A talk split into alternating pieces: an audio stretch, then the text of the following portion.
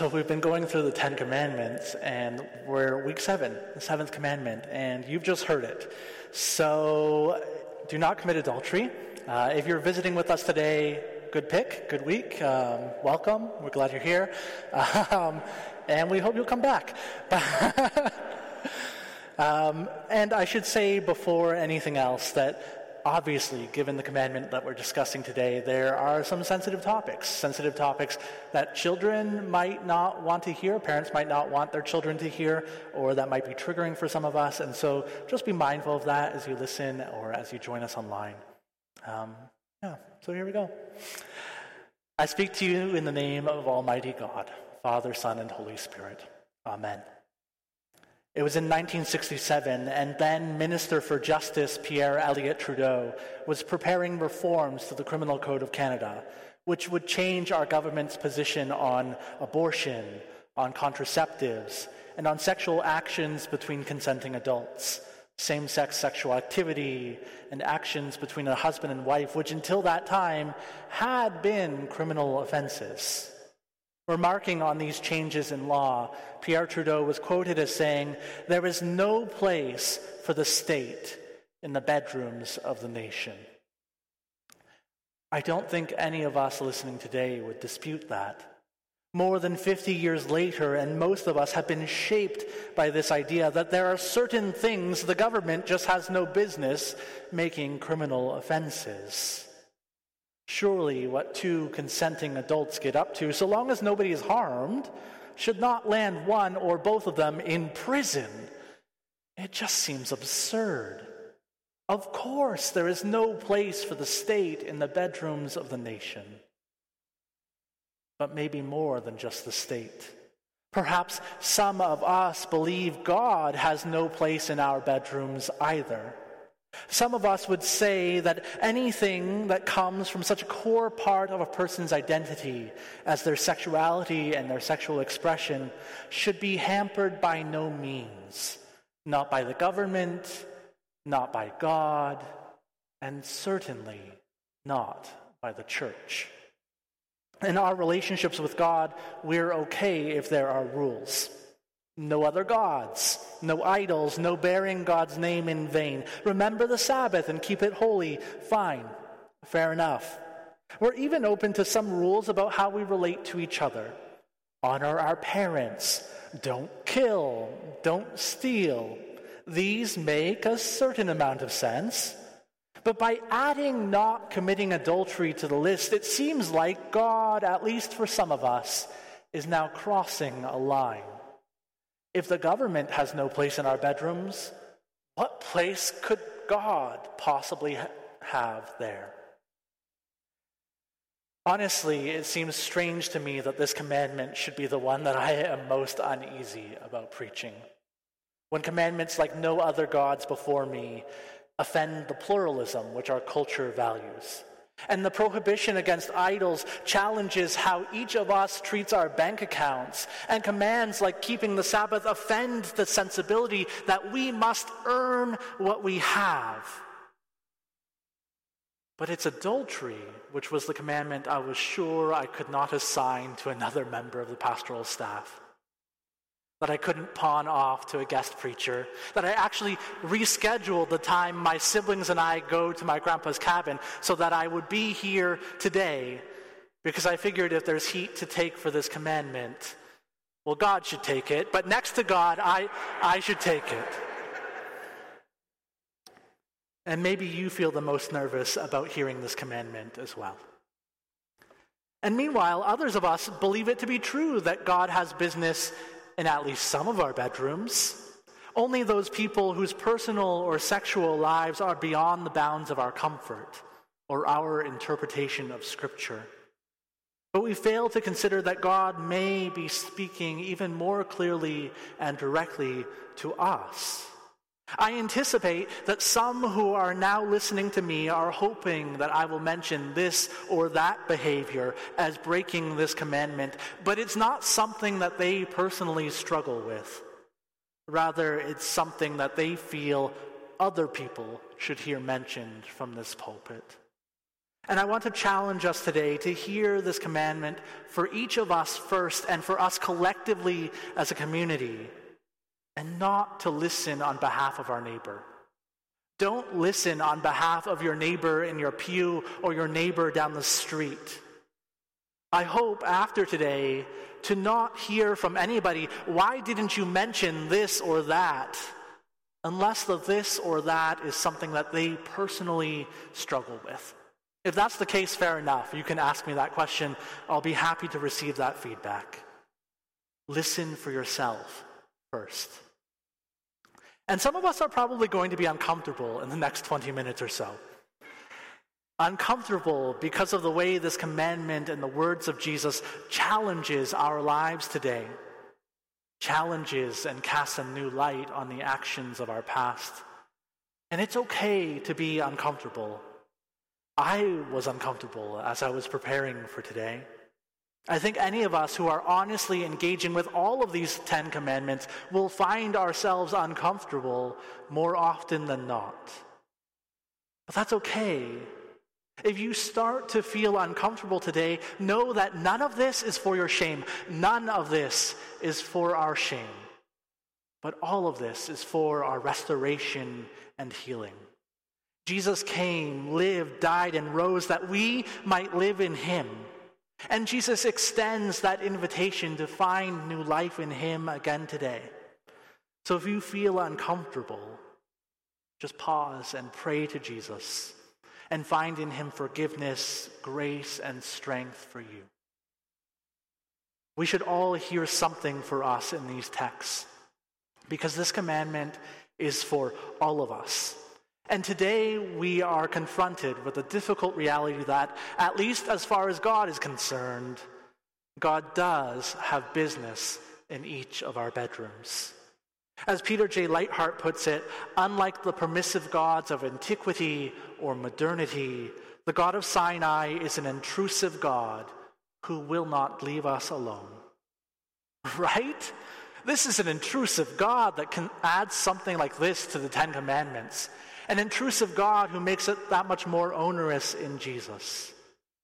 An intrusive God who follows us even into our most private and intimate moments and expects that we conform to his goodness and life. Why? Why does God care so much about adultery that it makes this list? What business does God really have in the bedrooms of his creation? First, we should define adultery. In the world where this law was first given, it was a specific type of sexual action. Anytime a married woman had sex with a man who was not her husband, whether or not that man was married, the two of them were guilty of adultery. Now, if a man had sex with an unmarried, if a married man had sex with an unmarried woman, that was not adultery. So it was quite unbalanced in that regard, but it was equitable in that both partners were understood to be guilty of adultery. It was very narrowly defined. This was commonly held among all the cultures of this region at this time. They all understood adultery in this way. But what was unique was that for the Israelites, it moved from uh, an offense against a person, a sin, a crime against an individual, a husband, to being a sin against God, breaking the law of God. And at this point, you might be thinking to yourself, and somebody has already said to me today, Well, I'm unmarried, and I have no plans to have sex with a married woman, so I'm good right? Like this doesn't apply to me. I'm an unmarried guy or girl, and I'm not going to have sex with a married woman, so I'm not going to commit adultery. I'm okay. We can move on. Or you might be thinking, I'm in a marriage, but I have no intentions on cheating on my partner, so I'm good. And if only it were that simple, we could all just agree and that would be it. But it goes deeper. Even as we heard from Tamika last week, that the commandment against murder is not only broken should we take a weapon in our hand and actually go to kill someone, but it's also broken if there's unaddressed hatred or anger in our hearts. So, too, Jesus points us in a challenging direction this week as he expands the definition of adultery such that it speaks to all of us, single and married alike. There's often the suggestion that Jesus doesn't have anything to say about sex. That if the essence of Christianity could be boiled down to just what Jesus said, and Jesus doesn't mention it, then it doesn't matter. We can ignore it and move on. But today we've heard Jesus address this very commandment, and he doesn't say it's only something for married women to worry about. And he doesn't say that marriage, you know, is such an old fashioned concept. Don't worry about it. It's okay. Just do whatever you want. Rather, he expands our understanding of adultery, even as he expanded our understanding of murder. As we heard, Jesus says in Matthew 5, You have heard that it was said, You shall not commit adultery. But I say to you, anyone that looks at a woman with lust has already committed adultery with her in his heart. First, we see that the actions of a person on their own can be adultery. You don't need a partner to commit adultery, Jesus says. This is certainly beyond the understanding and the definition that was accepted at the time. And it's probably challenging for us today who would, of course, say that if a man cheats on his wife, that's adultery too, right? That expansion of the definition we're okay with. But Jesus takes it far beyond that. Even single people can be guilty of adultery with just a lustful look. With only a lustful look, a person can commit adultery in their heart. And how many of us have done far more than lustful looks? If lustful looks are adultery, then Jesus must also believe all sex which is outside of the bond of marriage to be a breach of this commandment, all indulgence in pornography to be an act of adultery, and every impure thought a sin against God. Jesus who too often is said to have no thoughts on sexual ethics, condemns hookup culture and all lustful actions as adultery at heart, governed by lust. Jesus isn't offering some new morality here. Rather, he is clarifying the intention which God always had in this commandment and if we were to ask, well, why didn't God just say that? His answer would likely be the same answer he gave about why divorce was permitted in the Old Testament because of the hardness of their hearts, because of the hardness of our hearts. So, why are these things so problematic that Jesus has to condemn them so resoundingly? The reasons are manifold. First, we have been created in the image of God, and we are to be as God is. And one of the core attributes of God's character is God's faithfulness, as we sang so much about this morning. God is frequently described in the Old Testament as a faithful spouse to unfaithful Israel. And God desires that we should be a faithful people as well, not only in our relationship with God. Because if we're unfaithful with each other all the time, how can we hope to be faithful in our relationship with God? Our relationships with each other are where we practice our best and truest relationship with God. God expects that we would reflect God's likeness in our actions and in all of our relationships. God also calls us to honor the image of God in one another. That's why there's the commandment not to kill. Right? Human beings reflect God's image, and we take the place of God, deciding that this image is too far gone to be saved. This image is too offensive to be honored. And in the same way, the commandment against adultery is about protecting the image of God in each person.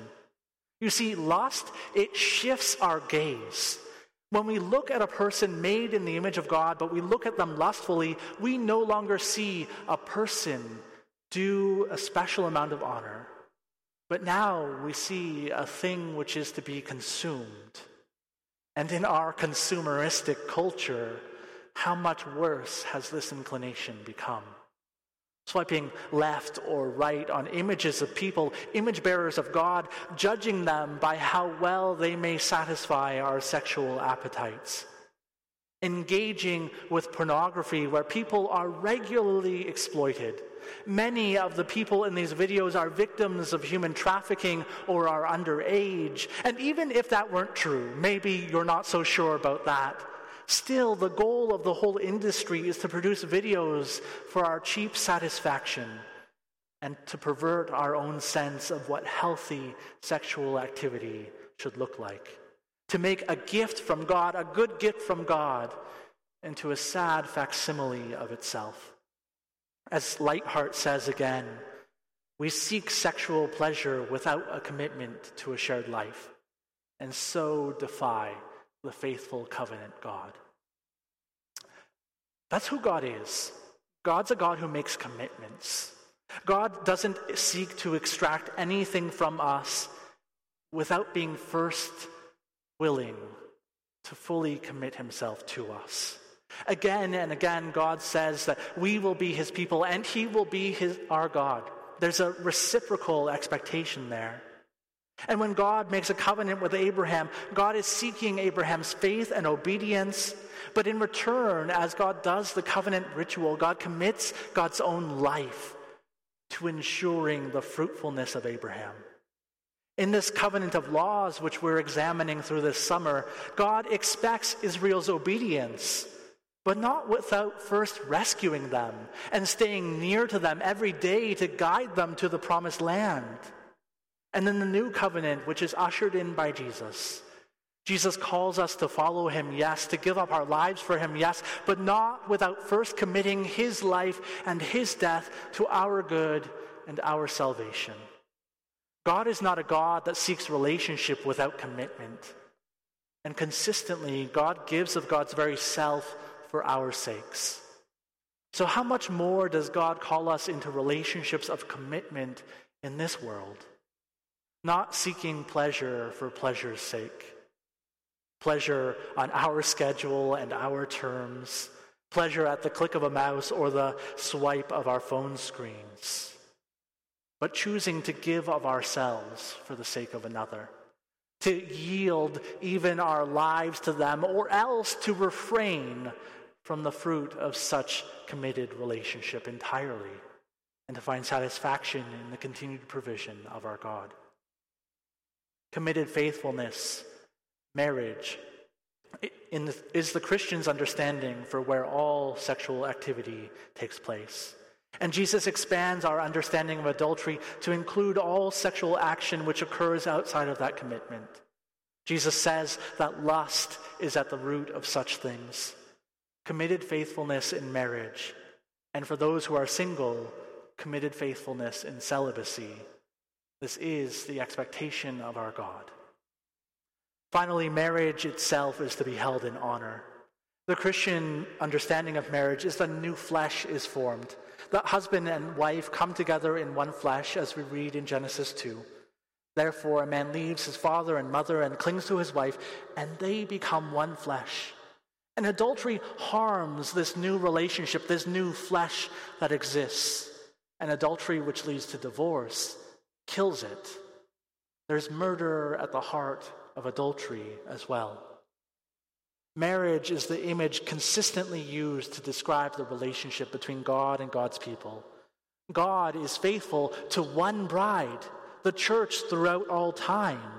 And one day, the fulfillment of creation's restoration is the wedding supper of the Lamb, a foretaste of which we will share with joy today. Marriage is a gift which God gives to us, that in some ways we might better understand God's relationship to God's creation Faithfulness in stewarding our sexuality reveals the truth of God's coming kingdom on earth as it is in heaven. And those who are single also bear witness to that goodness in a plethora of ways. They support the marriages of their friends and family. And in their faithful living, they bear witness to a future kingdom where there will be no giving or taking in marriage, where all will know deep and full communion with God their Maker as the bride of Christ our very bridegroom. If all of these behaviors are problematic, if God calls us away from lustful looks, away from hookup culture, away from everything which dishonors the image of God in another person and seeks to use them for our satisfaction, and away from everything which devalues the estate of marriage as a symbol of God's union with God's people, well, what are we to do about it? How are we to stop when we live in a culture which we heard already is so saturated by lust, where this is the norm? Jesus provides one answer, but I don't think we'll like it. Jesus says, If your right eye causes you to sin, tear it out and throw it away. It is better for you to lose one of your members than for your whole body to be thrown into hell. And if your right hand causes you to sin, cut it off and throw it away. It is better for you to lose one of your members than for your whole body to be thrown away into hell. So that's one answer, right? It's an answer. And he's right, but I don't think Jesus means for us to do that. If your eye is causing you to sin, sure, pluck it out. If your hand causes you to sin, cut it off. Surely losing a part of us is better than losing all of us. But his point seems to be that these things are not to blame. Your eye isn't causing you to gaze lustfully. It isn't your hand's fault that you've touched somebody in a way that was dishonoring to them. If it wasn't your eye's fault, if it was your eye's fault, rather, sure, get rid of it. Right? If your eye is to blame, get rid of it. And if all of your sin is contained in your hand, cut it off. Be free from sin. Beautiful. Solve it. But Jesus is pointing to the fact that these things are not true. It's not our eye and it's not our hand. It is our sinful hearts which cause such actions. And it is our hearts which need to be addressed and healed. And we can't cut out our hearts. Please don't. Don't do it. You can't do it. But God offers to give us new hearts. God offers to make new hearts in us. And Jesus promises that with them we will find goodness, joy, and life in following Him. Far more than having a place in our bedrooms, God seeks to have a place in the intimacy of our hearts and our minds. Sorry, there's one more slide, Nat, if you could just advance it again. One more. There we go. This is, this is the thing. Far more than having a place in our bedrooms, God seeks to have a place in the intimacy and privacy of our hearts and our minds. God's business is not only what we do or don't do with our sexuality, but in fact what we are doing with our hearts. And every shoot of lust within us is the thing which the Spirit is committed to uprooting for those who are followers of Christ. The call of Christ and the call of his bride, the church, is to faithfulness. Hear that call again today. And even as we hear that call to faithfulness in our sexuality, we should be reminded that Jesus also knew that unfortunately this law was often unjustly executed. We may together, if you've been in church for a while, you might remember the story of the woman who's caught in adultery who was to be stoned for this offense. Where was the man with whom she had committed adultery, who himself was also guilty of that sin? Conspicuously missing from the story. Jesus, in his mercy, forgives this woman and instructs her to go and sin no more. He doesn't undermine their understanding of adultery and its importance, but rather he sees the injustice of the situation that no one is without sin and he speaks with hope and new life. And the unequal application of this law and laws like it in the church are not unique to the Bible. How many of us know stories of young mothers who have been ostracized from their churches because of being pregnant outside of marriage? Meanwhile, the boy who was an equal participant is excused. He's just a boy after all, and boys will be boys. Or how often have women alone had to bear the scrutiny for the decision to abort an unexpected pregnancy, and not the community who caused her to bear such un- or feel such unbearable shame for the child she carries, or the society that fails to prop- offer proper support for those who will have children, or the fathers who can just disappear from these stories even as the man caught in adultery is absent from his story. How many of us were told when we were younger that if we had sex outside of marriage, we would be like chewed up gum or a piece of wrapping paper already torn up, useless, undesired? How many of our queer siblings have been told that they have no place in the church unless they change their sexuality? Or how often have we failed to offer deep spiritual friendship to those who commit themselves to being single in submission to Christ? None of this is the will of God. The church has been just as guilty of using this commandment to target and to ostracize some more than others. And Jesus sees this injustice and calls us to repent of our wickedness as well. God also calls us to faithfulness to these brothers and sisters of ours, who, though they stumble as we all stumble, are members of the bride of Christ, have received the faithfulness of God, and are invited to live in his grace and forgiveness. Let us not seek to overcome evil with evil or lust with anger and hatred. But let us put to death all the things of the flesh and fix our eyes on whatever is good, pure, noble, and praiseworthy. When we are tempted to linger our lustful gaze, let us pray to God in thanksgiving for a beautiful work of God's creation and in honor of the one who bears God's image. When we are tempted in moments of idleness to seek sexual pleasure outside of marriage, let us commit ourselves to our faithful Savior and seek to serve others instead of ourselves. And when we hear stories that this commandment has been broken, and we will hear stories like that in our church if we're loving people who we're called to love, let us not be quick to pluck out eyes or to chop off hands or to cause people to be unwelcome in our community, but let us receive each one with the grace of our Lord and pray that we may all together be continually renewed into Christ's very likeness, made to be pure as his bride, and seen to be faithful even as he is faithful to us. Amen. Often we have time for reflection, but that was a lot, and probably you were thinking the whole time. So I want to invite you into time of prayer. Instead of reflection, we'll pray. I'll open in prayer and I'll close in prayer, and I'll leave some space in the middle for the silent prayers of your heart. I don't know what they are. Maybe you need forgiveness for something that you've not forgiven yourself for. Maybe you need forgiveness for how you've treated other people when they needed forgiveness. Maybe you need to hear what God is saying to you in all of this. So, however you need to pray, we'll leave space for that, and then I'll conclude. Let's pray together.